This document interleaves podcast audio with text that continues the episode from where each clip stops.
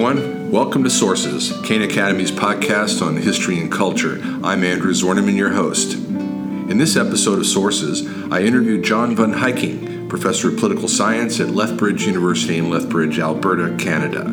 Among his wide and various fields of expertise, Professor von Heyking writes about political friendship, fact, among his most recent works, he examines one of the West's greatest politicians, a man who exercised genuine friendship throughout his political career, even in the most demanding of times, including war. That politician was Winston Churchill, and Churchill is the subject of our episode. I recorded the interview from Cana Academy's headquarters in Falls Church, Virginia. John von Heyking joined me from his home in Canada. In fact, well into the interview, you'll hear ever so briefly that his faithful friend, the family dog, Kara, joined the podcast as well. A parcel post delivery was in process at the front door of the von Heyking home, a new book for John's library, and Kara, who knows her book loving master all too well, was warning John of its arrival. Our team thought that was a lovely glimpse into the life of our guest. I hope you enjoyed the episode.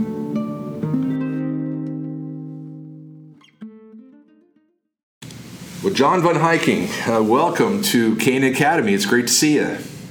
Thank you, Andrew. Nice to be here. This is, uh, by the way, our first recorded international podcast at Cana Academy. We've uh, we've had Roger Scruton uh, from from England, but he was here in D.C. when I interviewed him. Oh, yeah. And then my uh, colleague Joe Wood, who's one of our fellows, was in Paris, and he interviewed uh, Rémi Brague and uh, Pierre uh, Manent. But on site there, this is the first time we've we've crossed the border and done an international podcast, country to country. So thanks for making that happen. Uh, for all Oh, our it's, it's, it's, it's my pleasure. It's, Yeah. The world is opening up, I guess. There you go. Uh, for our listeners, uh, as I said in my introduction, uh, Professor Von Heyking is in uh, Lethbridge, uh, Alberta, Canada. So we're just really so grateful that he could join us today.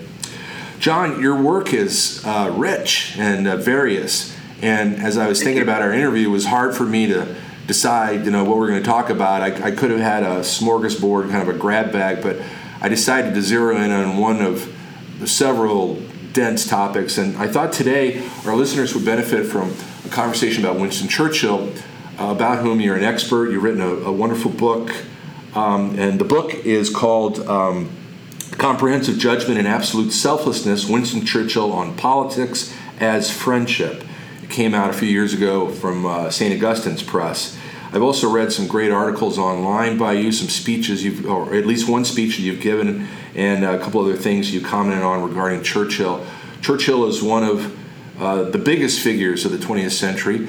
So teachers at classical schools, uh, most and most of our listeners are, are teachers in secondary schools, uh, will will be interested in this discussion because of its relationship to history, but also because you bring to uh, the study of Winston Churchill um, a profound uh, set of insights born from your uh, expertise in political philosophy. And so you talk about the politics and the philosophy of friendship, which is really a, a terribly interesting area, uh, formed uh, in part by classic works that our listeners will be interested in, like uh, Aristotle's Nicomachean Ethics. So let's start here. Um, you have a beautifully classical understanding of friendship. And it's uh, largely forged by your study of, of the work, just like the ethics.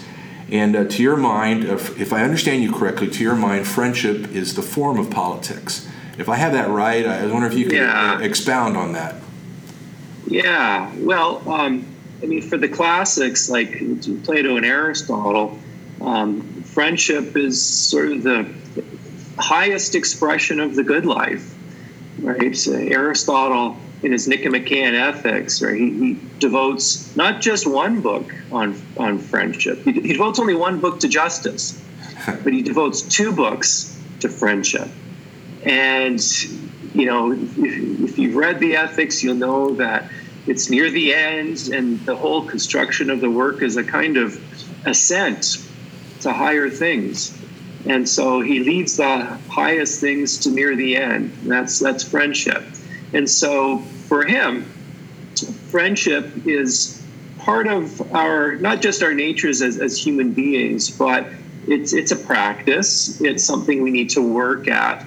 And it comes about and is kind of the outcome, you might say, of a general you know classical appreciation of the cultivation of oneself the cultivations of one's moral and intellectual and spiritual lives.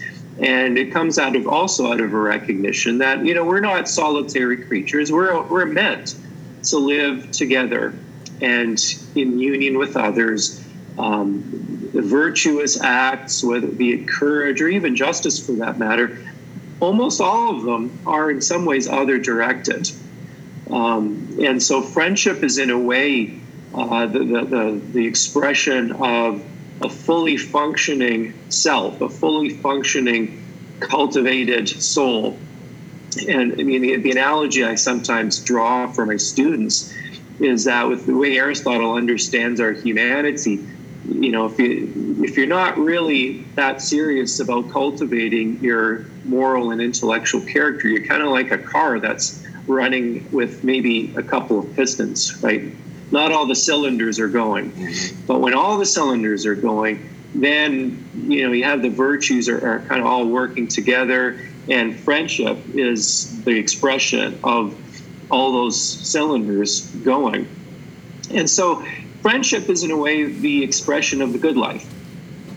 And with the classics, the connection with politics, I mean, Aristotle famously says that uh, homonoia, which is kind of a shorthand for what we would call political friendship, homonoia is like friendship. I mean, Aristotle is quite often seen as the philosopher not just of friendship, but of political friendship, the polis and the community therein. But he's also kind of cagey about it. He doesn't quite give you a clear picture of what that political friendship is. And I think what he's doing is sort of suggesting to us that yes, there is such a thing called political friendship, but you know what? If you're not practicing the higher types of friendship, then don't expect the, the kind of by analogy lower type political friendship to operate.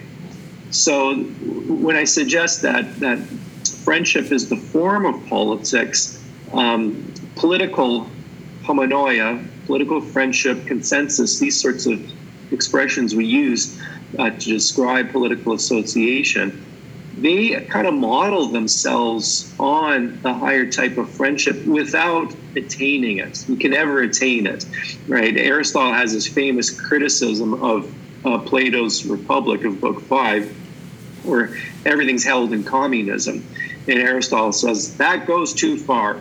That actually makes friendship too close to politics and actually undermines both friendship and politics. So again, it's it's not a kind of a direct sort of precise formula, but he is suggesting that there is something about a political association that takes its bearings from these higher types of friendship. And of course, you, you find a common theme throughout the classics that uh, among friends, uh, friends share all things in common, right? That, that's an old, ancient Greek proverb that the Pythagoreans sort of popularized. And you can see that in Plato and even Aristotle, despite his criticisms, affirms it. You see it also in Cicero. So the classic, um, whether it's in the classic Greece or ancient Rome, the, there is a consistent affirmation, not only of friendship as part of the good life, or maybe the, the expression of the good life, um, but also political friendship as the, the standard of what political society is.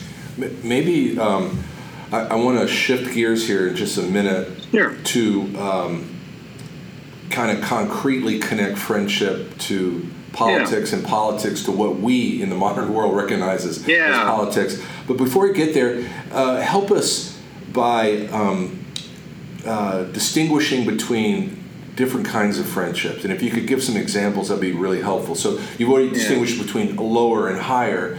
Yeah. Uh, and and, and uh, tagging political friendship as lower than some other forms of friendship. Good, what are yeah. those higher forms of friendship? What, what's important, yeah. say to Aristotle and to you, that would be um, a standard somehow uh, or a higher plane in the hierarchy of friendships? Yeah. Well, Aristotle has this famous threefold, threefold classification of friendship. So he kind of starts in his discussion. First, there's utility friendships, which are largely economic transactions, but it's anything to do with the exchange of benefits. Um, so there's certain reciprocity there. Um, the second he mentions is friendships of pleasure, where you, you love someone kind of for their charm, for the good times you have. Um, then he gets to loving the character of another. It's usually called virtue friendship. And he makes an, it makes an interesting comment. He, he says that in the first two, strictly speaking, they're actually not friendship because you actually don't love the person themselves friendship is kind of incidental there. It's only in the third kind, the highest kind, where you love the character of the, of your friend before you. Um, it's not to say that you gain no pleasure. Of course, it's pleasurable. Yeah. It's not to say it's not useful. Of course, it's useful. But it's the love of the other for their own sakes, for the cultivation of character between the two of you. That's the that's the that's the mark. Now, where does politics fit into there? everywhere. Politics is um, not as high as virtue friendship. You know, we don't think of politicians as seeing the good of others and the, the moral character of others as their primary concern. But in some ways, politics and the connections people make in politics, um, it kind of takes in the other kind political friendship is useful. There has to be an exchange of favors. Um, and then for many people in politics, it's just plain fun. It's pleasurable too. So I would suggest one way to kind of a, a shorthand way of, of distinguishing sort of the virtue high friendship that Aristotle describes from the political, say, lower, is that politics may be lower, but in some ways it's more comprehensive. That it has to attend to the, the utility and even to the pleasures. And part of what makes politics so fraught is that utility, pleasure, and virtue, they don't always line up. And there's lots of tensions between them.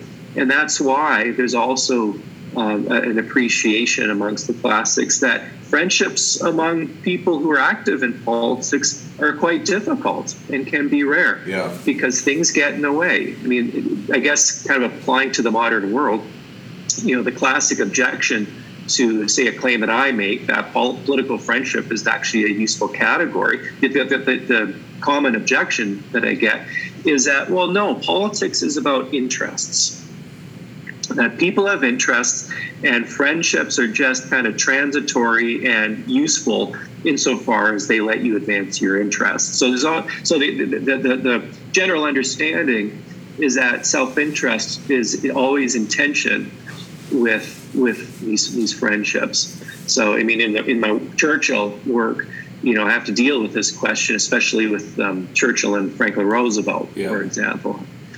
Um, yeah, which is um, is a good good opportunity to kind of pivot towards that. We I, I very much appreciate those comments that you just made about uh, how uh, easily politics is uh, seems to be reducible to interests.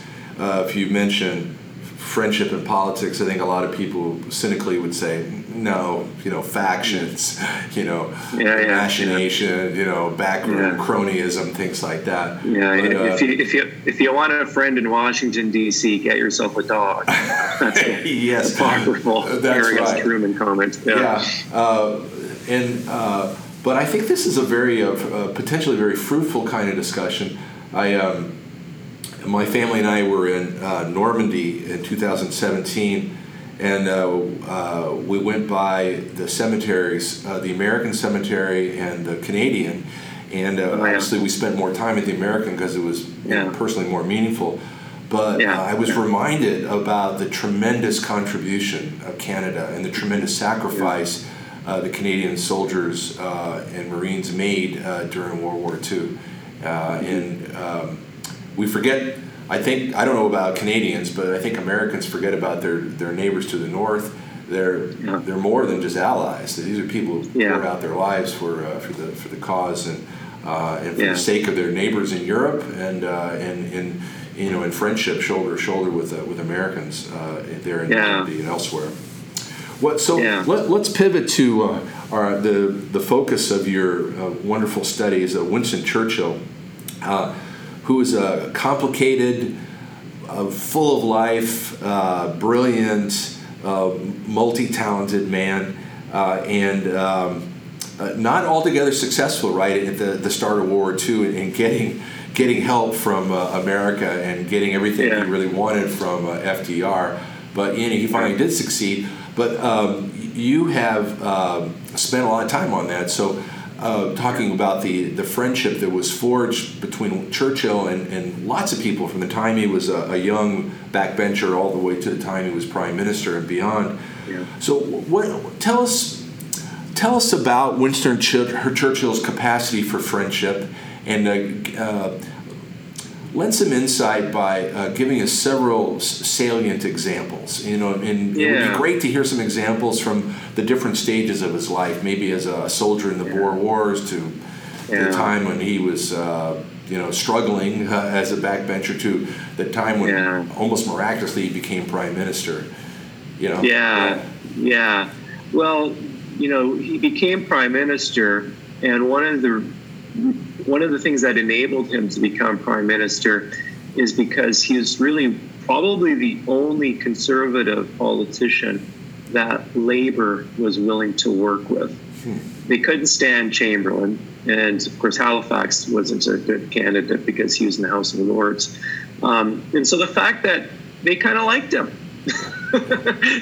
explains a lot. While he was able to craft a national coalition, so a lot of it had to do with personal relations. And so one of the points that I try to make in my book on Churchill is that friendship is a, powerful, powerful tool of political statecraft. It's it's more than a tool, but leave it for now. We'll just restrict ourselves to thinking about it as a tool.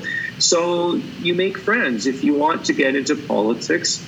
Who's your friend? Who are your supporters? Because politics, like many other areas of life, is about making friends, exchanging favors, remembering. And so he cultivated that. And I think as he get got older, he um, became better at it in some ways. And I'll give you a few examples. Um, so in the early, not I guess the, the teens of the 20th century, he was in um, cabinet. He was, he was a liberal at the time, and he was in the cabinet, and he was in the cabinet with the man who was probably his closest friend, who was Lord Birkenhead, Lord Birkenhead, F.E. Smith. And uh, I mean, Clementine, Churchill's wife, couldn't stand Birkenhead because he, he, he just aggravated Churchill's bad habits horse race betting, drinking, you know, all, all the bad stuff that, you know, men get into at that, at that age, right? And, and unfortunately, Birkenhead uh, dies quite young um, because he's an alcoholic. He, he, it's, the, it's the drink that leads him into the grave. And some of Churchill's most moving um, writings is are include his lamentations, his grief that he expresses for Birkenhead when he loses him. Um, but one of the things that he does with Birkenhead, and I think this is in 1911, so you might be familiar um, with kind of the tradition of men's clubs Yeah. in Great Britain that started back uh, probably as, as early as 200 years before that. And one of the most famous of the clubs was that of Samuel Johnson that Yeah. he created. It was called the Club Yeah. in fact. So, you know, we have the Bible, we have the Republic, and here's the club. And that's Johnson's. And Churchill and Birkenhead wanted to gain entrance into that because, of course, you know, it's very well established and it's very useful as well to get into that. Uh, and they, they denied them. And so both Churchill and, and Birkenhead say, okay, fine, we're going to form our own club because that's part of the game too in, in London. So we're going to call it the other club. and the other club became quite pronounced, uh, had a lot of notable figures. The, the, the main rule, um, it, it included, uh, there's a dining club. I think it met every Sunday night at the Savoy in London. Not too bad. And not too bad. So you had to be somebody significant, uh, mostly political figures, but not only. Um, I think even later on, uh, P.G. Wodehouse became a member. But because, of course, if you know the P.G. Wodehouse uh, novels of, of, Jeeves and Wooster, um, Wooster is a member of the club. I didn't remember that. Right? Yeah, yeah. The drones. Yeah. yeah. So the club life is beautifully portrayed in the in the Jeeves and Wooster uh, novels. Uh, Jeeves is even a member of a club. So anyway, Wodehouse actually becomes a member of the other club. I, I, I can't remember when, and apparently he, he had no idea why. It was sort of like he, he was walking into this alien terrain, and people had these expectations of him, and he wasn't really sure what to make of them. Uh, but be that as it may, um, so the other club is a club of just convivium yes, we'll talk politics. Yes, we'll talk everything. But partisanship is kind of secondary. Um, the, the, the, primary virtue of membership was being what the Brits called being clubbable, which is conversable, being interesting, being a good conversant, and, and so forth. So there's a place where there's a certain leisureliness, a certain freedom from the, the, the, the the, the, the matters of the day, the necessities. And that becomes a staple of Churchill's um, life and all, also his political life. Um, another interesting aspect of the other club that, um, that goes on is that a lot of the members of, who become part of the war cabinet and later on, actually after the war, part of Churchill's cabinet, had been members of the other club. So the other club, in addition to sort of transcending kind of political um, life also became the, the, nucleus, you might say, of the British government. Dur- during World War II? During and after. Okay. During and after, yeah, yeah. So that, I mean, there you, you kind of see how informal relationships, networking, as we say today, um, plays a role in, uh, becomes the kernel, you might say, of our political life. I always point out to my students if you look at you know the, the leaders of industry, if you look at leaders in politics, pay attention to who their friends are. Chances are their closest advisors, their closest friends in these positions of powers were their friends from college and university. That's where they make their friends. Yeah. A lot of the time. Um, so that's that's one example, mm-hmm. an early early example of Churchill. So he kind of had it figured out pretty yeah. early on. Yeah, that, um, that's really helpful. Uh, why don't we um, explore a little bit their, their friendship with FDR? Yeah. Now the um, it, it, this is a point that's so obvious. Maybe I shouldn't say it, but I think it, it still might be worth mentioning that the the friendship is forged in a time of war and yeah. it's a war yeah. that was brought uh, by way of bombing. It, it, was brought to England and you yeah. know to London. So uh, Churchill knew this uh, up close and, and personally. Uh, uh, World War One, um, you know, didn't touch the American uh, coastlines. It, it, didn't come to our, our land. it just devastated the continent and, of course, a whole generation of the, the British population. But but here we are again with a, another world war, and, and Churchill uh, is really up against it. I mean, the, the, he and the Brits, their their backs are against the wall. Um, um, it, so, it, is this is the is that that context of war, in terms of being the context for their friendship, comparable to what we all recognize as, say, the battlefield or a foxhole or a boot camp as the context in which uh, friendship among soldiers and Marines and the like are, uh, you know, mm-hmm. uh, are forged. Is, it, is, is that a good analogy to make?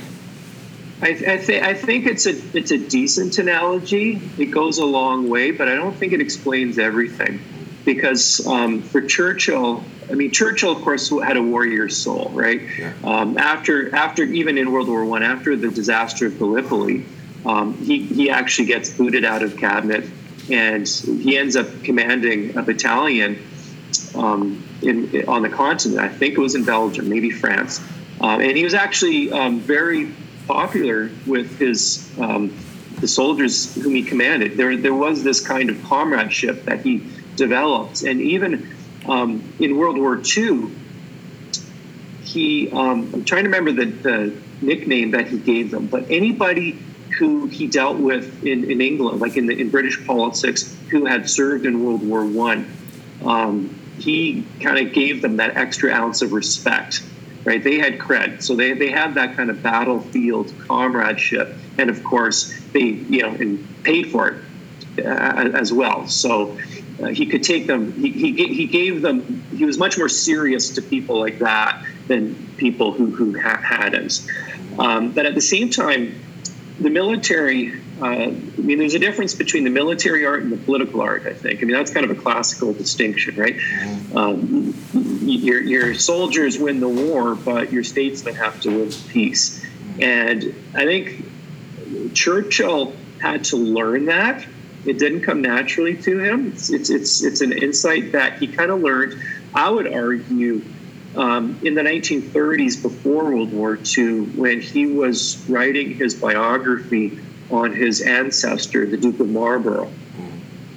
And when, you read the, the, biography of the Duke of Marlborough, here you have uh, uh, uh, uh, the, the, great war leader of the British standing up to the big despot in Central Europe. Um, that, at that time, that would have been Louis XIV. In the 1930s, we can we know who the Central European despot is using strategies and political maneuverings in much the same way that Churchill was going to. I mean, it's really quite remarkable the parallels between the two.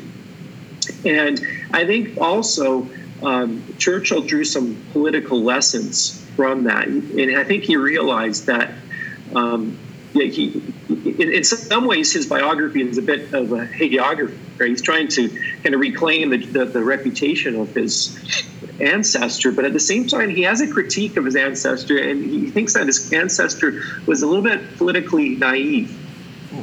Because as, as England's savior, he also, uh, Marlborough also becomes uh, the biggest threat uh, to the crown of England right? It's sort of the, the problem of, of your kind of the great man problem, right? If you have somebody that that popular, that big, then uh, the queen won't be so happy.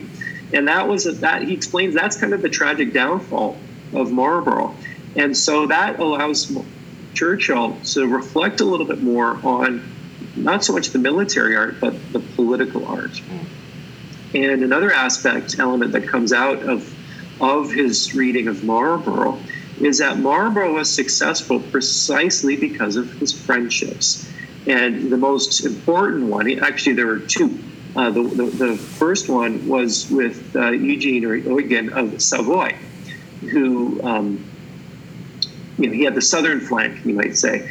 If Marlborough had the northern and, and eastern flank of attacking Louis XIV, Eugene had the southern flank. So if you think of Churchill um, trying to kind of go up the spine of Italy and, and spend time um, in North Africa. Churchill referred to that strategy as going after the belly of the crocodile. Right? Do that before you go to the Normandy invasion, because if you go to Normandy too soon, then you'll end up with another Gallipoli. Yeah. Yeah. Yeah. Yeah. So friendships for Churchill played an important um, tool for statecraft. But he, I think he also understood that the aims of politics itself had to be something like friendship. And those you find in the close friendships of statesmen, those you find also in the sort of forms of political association that need to come about after the wars are done. Mm-hmm. Yeah, um, uh, that's uh, that's a very interesting point. I, I, want to talk a little bit about the distinction mm-hmm. between the one-on-one friendships that Churchill had mm-hmm. and the friendship. If we can talk yeah. about that, uh, or if, if, it's proper to say friendship with the, the body politic of Great Britain. But let, us go to that first yeah. one. I, would like to hear a little bit about, um, how, you know, how many times did FDR and Churchill actually meet in person, or you know, uh, how extensively anyway? Yeah, the, the, number of times weren't that many. Uh, you, are kind of stumping me on that one. That's actually something they should know. Yeah. Um, but it'd be under 12.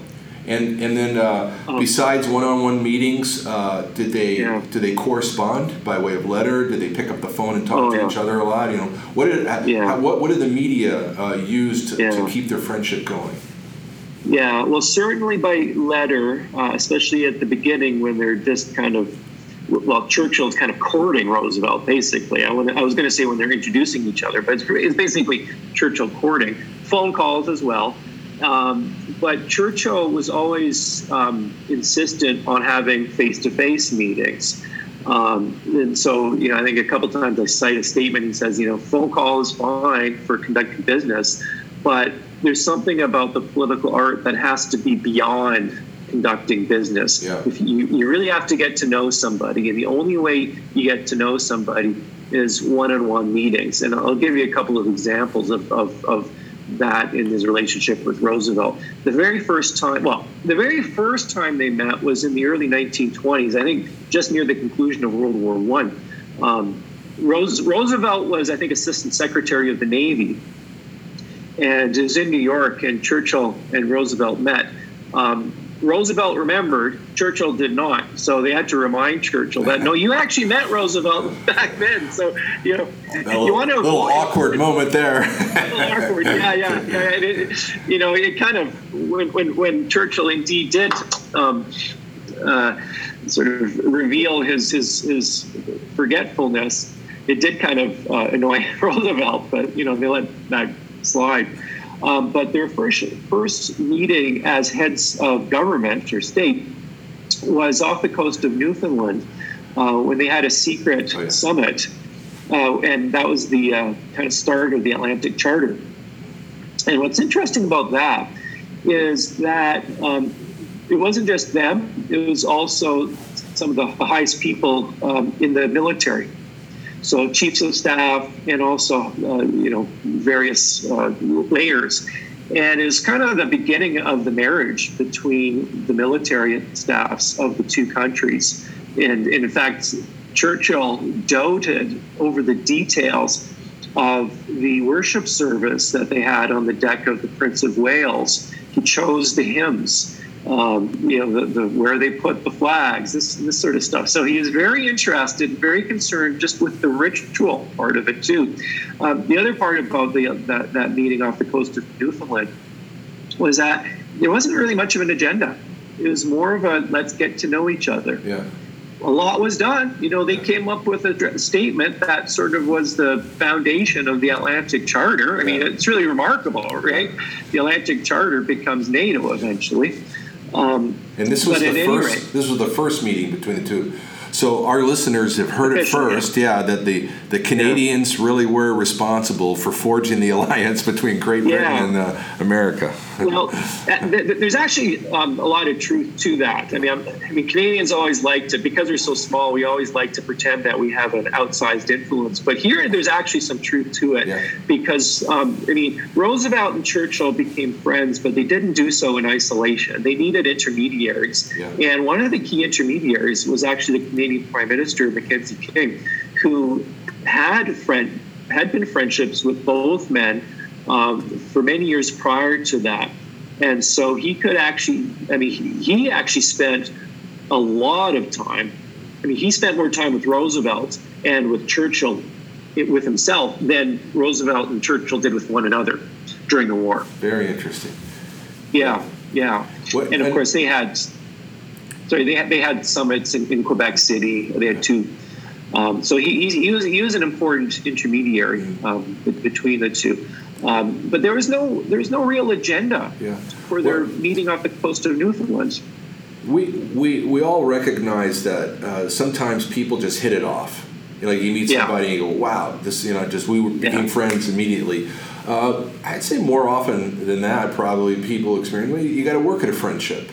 And, uh, you know, even, even a long term friendship requires investment and, you know, listening and, uh, you know, is there a mutual investment of, of consideration and, and time and, you know, gifts and things like that. What, what, right. what was what, what was sort of natural and what was uh, necessary to, to kind of work at the friendship between those two men? Right, Yeah. you- Oh, there's, there- there's, there's so much to that question. Yeah. Um, I guess what's natural is that they're both Navy Navy guys. yeah, and so already there was a, a kind of affinity between the two. Um, I think the fact that they're both, you know, world leaders, you're you're in a very select company when you're a world leader, right? There, there are very few who can kind of be friends with a Churchill or a Roosevelt because there's very few who actually have that experience. Um, so just being in that position is a kind of source of sympathy, you might say. Um, different, I mean, they had very different personalities, so they had to work on sort of getting getting closer to the other one, despite their personalities. I mean, Roosevelt was, you know, famously uh, kind of reserved, not reserved, but you know, there's always something that he was hiding, right? He always had this kind of personality of he never showed his cards. Where there's something more limpid with with Churchill, right? Churchill was very open. Uh, he's very sentimental. He wept frequently. He wept at you know worship services, and he was he, you know he, always made jokes about how frequently he, he, he wept. I don't know if Roosevelt wept. I, I don't know. Uh, of course, the, the Churchill famously drank. Yeah and I mean they, they enjoyed a good drink. Um, and there's a kind of a funny story, or I guess uh, anecdote, that when Churchill spent uh, up almost six weeks at the White House right after the uh, Pearl Harbor attacks, um, you know, they had do their business sort of in the day, and they had to work around Churchill's unusual uh, daily schedule yeah. of, of you know, he wouldn't go to bed until late in the late in the morning, right, three or four o'clock in the morning, and would tire everyone else out, including Roosevelt. Um, but you know, in the evening they would they would relax, they would enjoy each other's company, and Roosevelt would offer because he's a host, he would offer to he make cocktails, and, and Churchill just hated the cocktails that oh. Roosevelt made. they were just the worst tasting things you could imagine. And you because know, of the cocktails, of, because of the barkeep, or because of the American form of the cocktail, or what? what, what? I think yeah, Roosevelt just couldn't make a martini. and so I think uh, I think more than a few White House plants got a drink. oh, that's so funny. yeah. Oh yeah. gosh, that's so funny. Yeah. Oh. I suppose the biggest thing they had to work at was, you know, despite being allies and very friendly towards each other. I mean, they, there was great personal respect, but of course, as leaders of separate nations, those nations had very different interests. Yeah. You know, of course, they had the key interest not only of defeating Hitler, but also sort of pr- promoting uh, liberty um, in a post World War yeah. uh, world.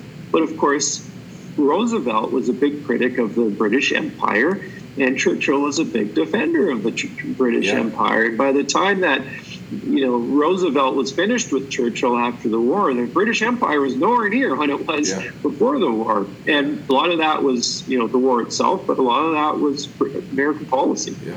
Now, was it a uh, how significant an obstacle to friendship was it that yeah. the, the, Brits had been at the war for you know couple of years when uh, the Americans yeah. finally got involved. I mean, and, and, here here comes this alliance, and the Americans bring to the table economic uh, potential productive powers that yeah. you know lap everybody during the war, but.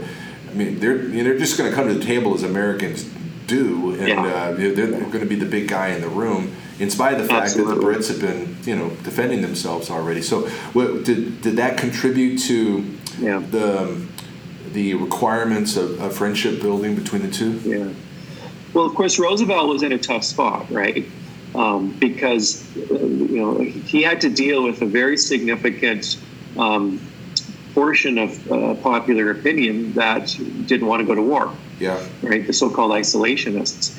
He himself, I don't think, was isolationist. He himself probably understood fairly early on that uh, Nazi Germany was a threat to the United States, um, but he had to convince public opinion and, and various other opinion makers and, and, leaders in the United States. So when they finally started sniffing around one another, um, one of uh, Roosevelt's biggest concerns was just, well, what kind of leader is Churchill, right? Because you get reports. You have to remember, um, Joseph Kennedy was the ambassador to London uh, at the start of the war, and he hated Churchill. Huh. And he he was also kind of an isolationist, and he didn't think that the, the uh, that the Nazis were were such a big threat. Um, so he was advising Roosevelt, and, um, and I suppose there are other people doing this, that Churchill was drunk. Churchill was was just an unreliable leader, and by the way, he wasn't going to last very long anyway. And they're going to replace Churchill with somebody who's going to make a, a, a truce with Hitler. You know, that was kind of like that was the, the, the deliberations uh, at the at the very start. So Roosevelt sends Harry Hopkins, who was another of Roosevelt's close friends. Harry Hopkins was instrumental in the creation of the New Deal and the administration of the New Deal. And Harry Hopkins actually lives in the White House. He's a very unusual figure. Um, but anyway, he's Roosevelt's probably most trusted confidant. And he sends sends Harry Hopkins to London to basically to suss Churchill out. What kind of person is this? And he spends a good month, month and a half, maybe longer, um, meeting not only with Churchill, mostly with Churchill, but with other significant figures, just basically as a reconnaissance mission to figure out, okay, what is, what is the situation here, and how serious are is the British leadership? And I don't know how well Churchill fully appreciated what Hopkins's mission was.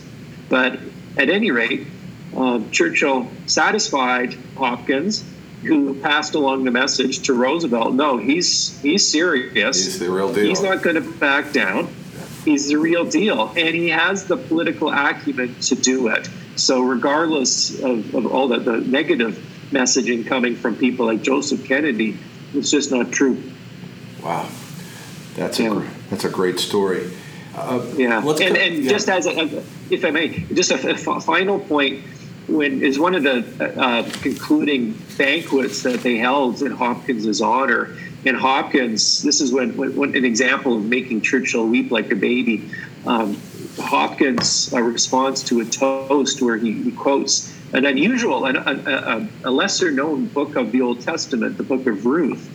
Um, and his, his line is, We shall be friends. I can't remember the exact quote, but you know, we will we will always walk together, and it's it's a proclamation of personal and political friendship, and you know that brought Churchill to, to tears. That's wonderful. Yeah, uh, yeah. So I mentioned a few minutes ago that you know I'd like you to to illuminate another feature of, of political friendship, and um, and this one is. Um, maybe less familiar to our ears. I think we don't. I think we, we think of leaders, political leaders, as uh, charismatic, uh, strategic, uh, visionary. Somehow or other, they collect the whole country in their arms or in their their, their public uh, philosophy, mm-hmm. and they they kind of forge a, a public mind, a public purpose, at their best, anyway. Uh, they can also be highly divisive uh, on, on similar terms. Yeah. But what about the notion uh, and, and I guess we're, we're still relying here on Aristotle. What about the notion that friendship radiates throughout the polity so that even the leader uh, has some kind of friendship with the body politic, that is, with the, the bread and butter, you know, Joes and Janes uh, across the realm in the case of, of uh, Great Britain or uh, across uh, the Republic in the case of America. Yeah. But in the case of Churchill, yeah. is it is it right to say that he? Uh, we know that he had um, a touch. Well, the, the, man could speak. Yeah. One of our greatest rhetorics yeah. of, of, the last century, maybe in the in the whole modern world. He certainly had that touch. Is that an expression of his friendship for the people of Great Britain, or is there some? I think it is. Yeah. Yeah, yeah. Because to say he had the touch also implies that he knows where to put the touch. Right. He knows how to direct his rhetoric and how to draw out the, the all the sentiments, the passions, the highest ideals of the people he leads. He's a leader. Yeah. And a leader needs to get the best out of his people, whether it's a prime minister, president, or a football coach. Yeah. So he has to know what makes them tick. I don't know. There, there's this movie, um, uh, The Finest Hour, or Darkest Hour, I'm sorry, the, the, where Gary Oldman plays Yeah, Churchill. yeah. I don't know if you've seen it. It's got I this um, scene which was kind of controversial because it takes a lot of liberties. It, just it portrays a I know exactly what scene you're going to talk about. Yeah. that that never happened historically, but I'm, I'm actually a defender of that scene because it's poetically true. It's not historically true, but it's poetically true. So the scene has Churchill sort of right before he, he kind of makes, makes his um, blood, sweat, and, and tears speech. And it shows him in a state of indecision. And he goes for a walk and, and, and he goes down to the, the, the subway, the underground. And he takes a ride on the underground and he kind of con- consorts with the, you know, the people Yeah. and and um, the people uh, you know recognize him and they they, they, they congratulate him they, they love him and they, they, one of them starts to recite parts of this Macaulay uh, poem of, uh, like, what's the name of it now um, it's the Macaulay poem that Churchill himself recited by memory when he was at Harrow and uh, proved to his headmaster that he was not an idiot because he wasn't very good at reciting Latin, but he could rec- rec- recite the fullness, like all 2,000 lines of this Macaulay Yeah. poem. And, and in that scene in the movie, they cite just a few of those lines as a, I, I think as a way of poetically portraying Churchill's bond with the British people. Now, it's not didn't happen historically, and in some ways, it's even politically misleading because it seems to suggest that Churchill is being led by the people rather than him leading the people. All that is true. But what it does capture in a very vivid way, maybe the only way you can, you know, these things are hard to portray in, in a movie. So maybe you have to take extreme poetic license to get it across. But what it does display is a, that kind of touch, that kind of bond that he had. And you know, even today, you speak of, with with British people who grew up during that time, or who you know who remember that. Um, they it has a special place for them. Listening Yeah. to the speeches over the radio, Yeah. and what his leadership meant. Yeah. And you can't have leadership unless you also have that kind of bond. I'll call it friendship, call it what you may, um, with the people whom you lead. Yeah, yeah.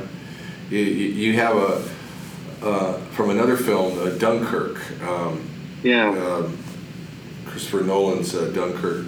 You have that scene towards the end of the film where one of the soldiers who's been uh, rescued um, is riding in a train reading uh, a text, and then the, the voiceover is Churchill, you know, we'll fight him, you know, here and we'll fight him there, you know.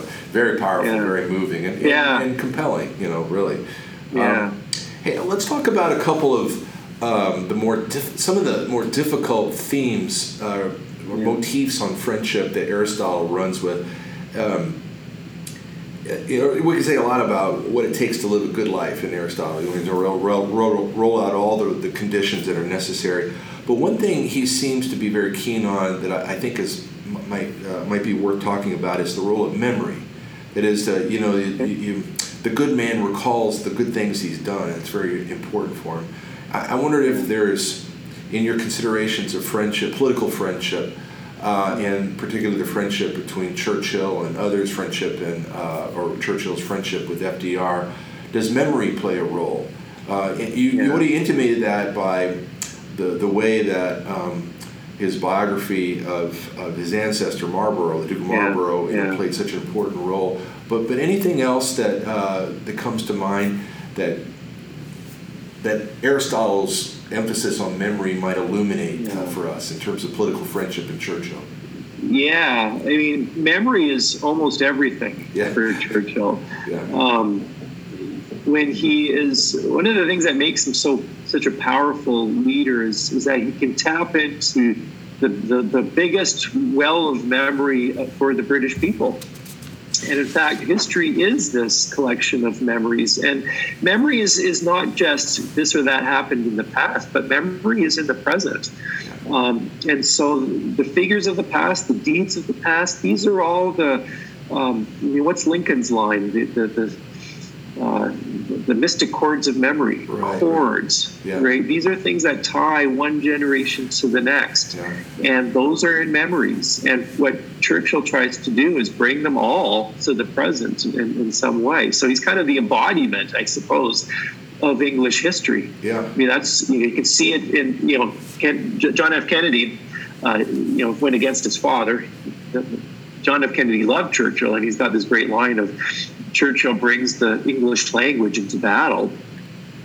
And yes. that, that's, that in a way is bringing the memory and everything that's in there yeah. to, to the present.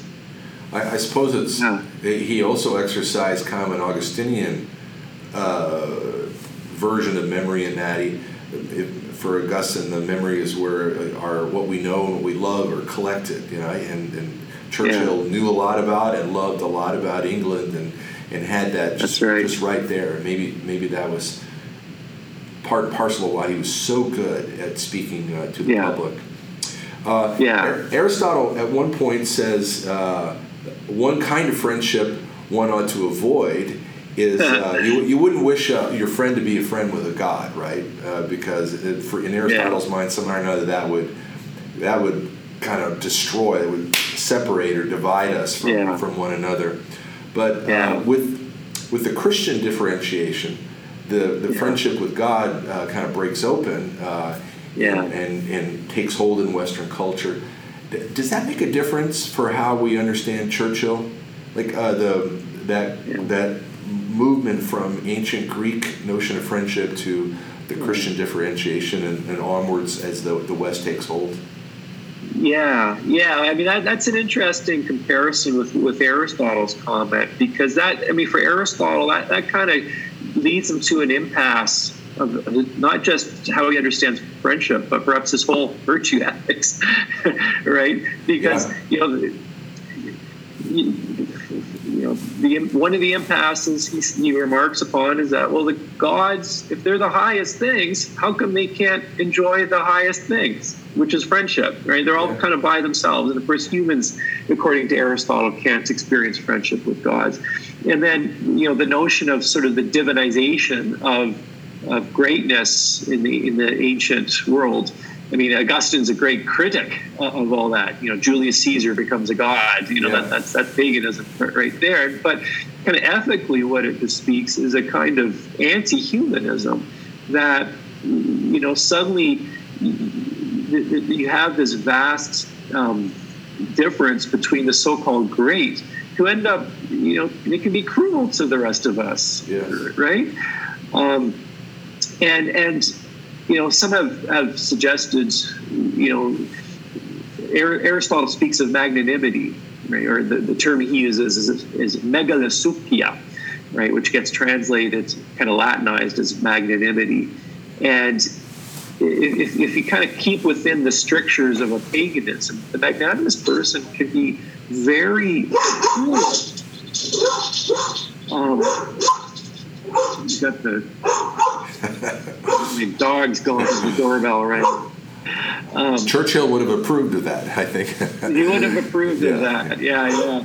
Um, so, but with Churchill, there's a kind of leavening of that sharpness that you find in a kind of uh, sort of extreme version of the classical vision of magnanimity. There's a kind of um, leavening with Christian charity. Now, by st- saying that, you get into kind of uh, uh, you get into a kind of um, uh, sort of raise a bunch of questions because you know was Churchill a Christian? Well, in any kind of orthodox way, it's really hard to, to affirm that. Um, he wasn't a regular churchgoer. He has this famous comment where he says that he is you know a buttress of the church. He's not a pillar right? Uh, so what does that mean? Buttresses are on the outside. They're not yeah. on the inside. Uh, yeah. you know what does this mean? Um, you know the, famously he seems not to have believed in the incarnation of jesus. Um, seems not to have believed in eternal life. So, you know, just where does he sit theologically? Um, there's been some more recent work actually that's been done that kind of suggests that there's more to his appreciation, and indeed maybe Orthodox Christianity than maybe people have noticed.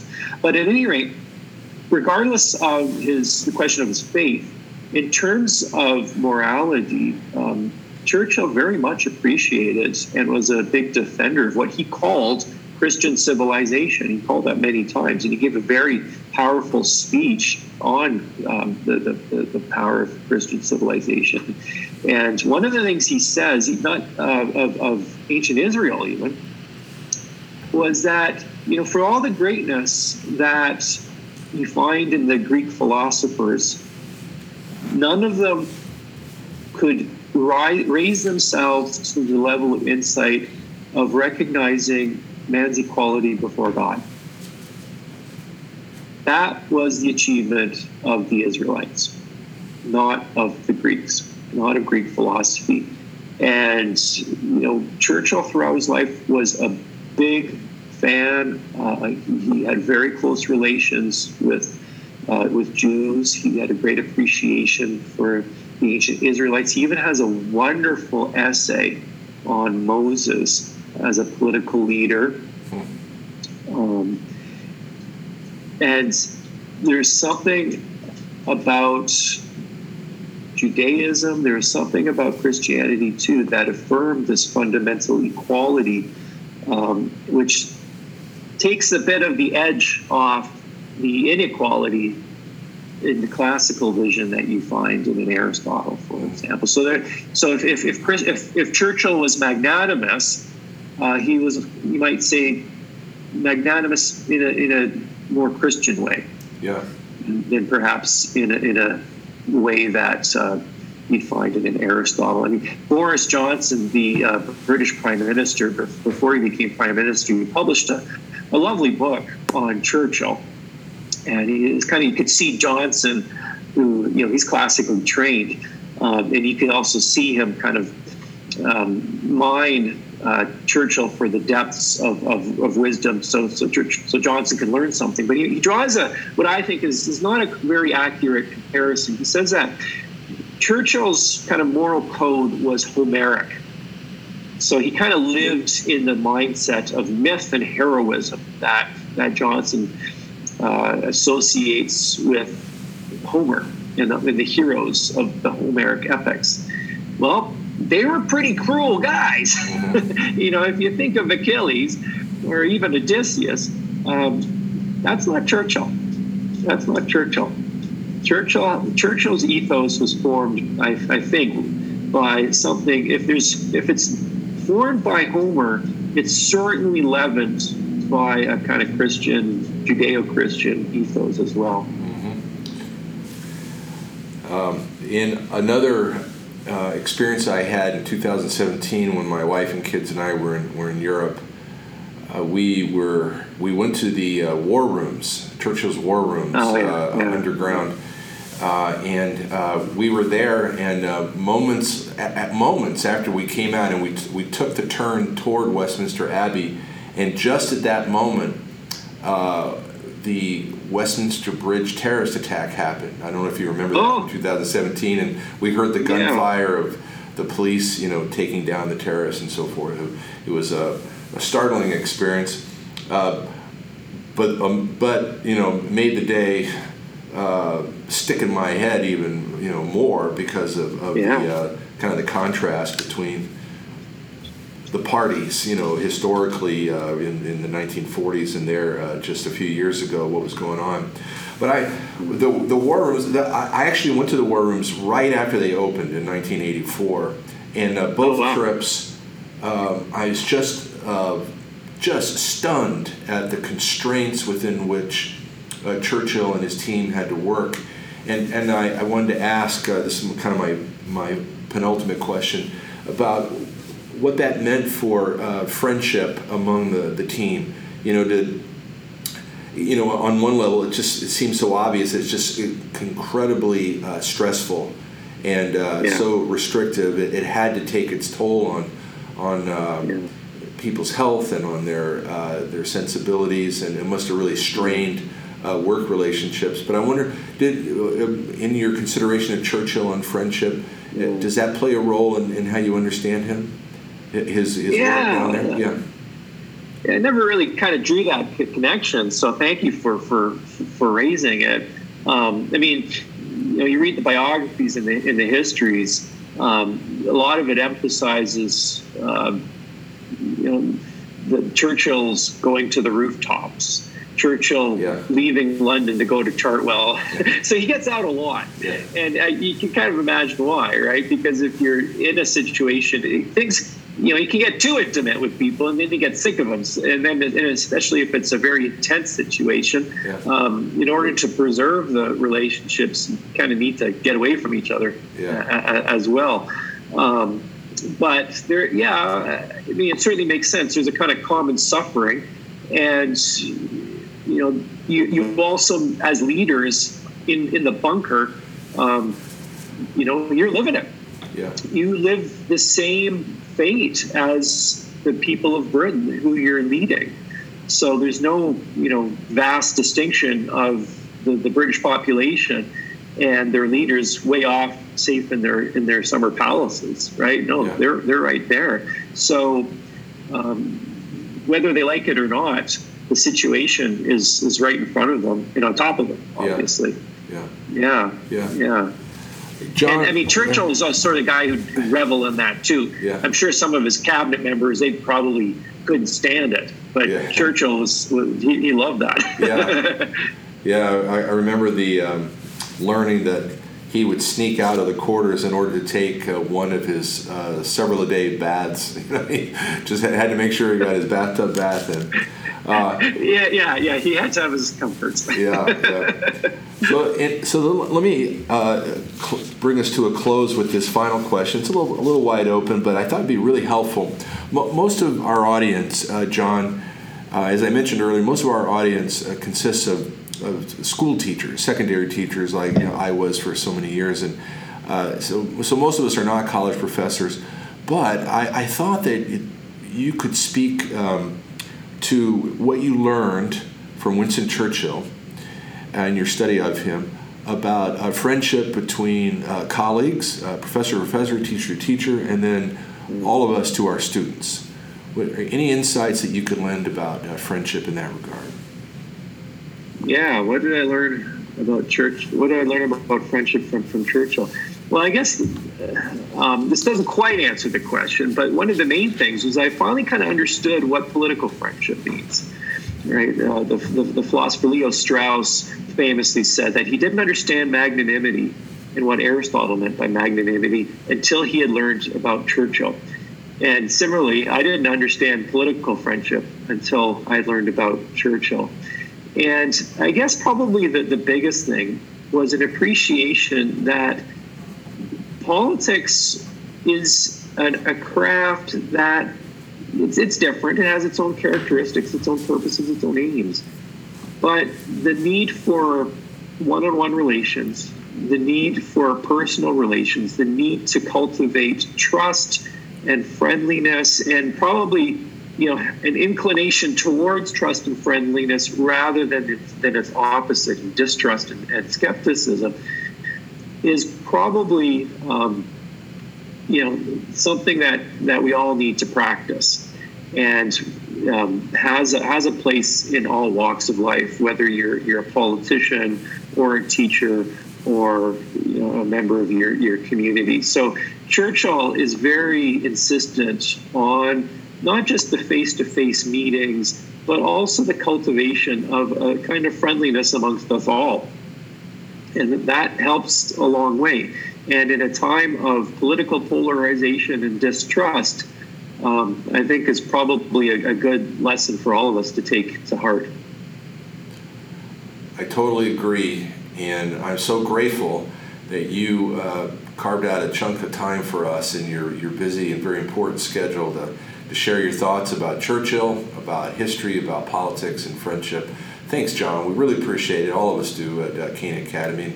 I want to do it again with you, and we'll talk about something else because uh, you, you, got a lot on your mind, and really you say it in such a wonderful way and with such good cheer. well, thank you very much, Andrew, and I, I certainly enjoyed my conversation with you. Thanks, everyone, for listening to this episode of Sources. I hope you enjoyed the conversation with John von Heyking. You can learn more about his study of Churchill by visiting the website montrealreview.com. John posted a wonderful essay there on the very topic we just discussed. Look for the May 2021 edition of the review. We have other great episodes coming soon, so keep the conversation going and bring your family and friends. Be sure to like and subscribe to this podcast on Apple Podcasts. Our producer is Helen Gawarski. This is Andrew Zwerneman, your host. For all of us at Cana Academy, thanks again for listening to Sources.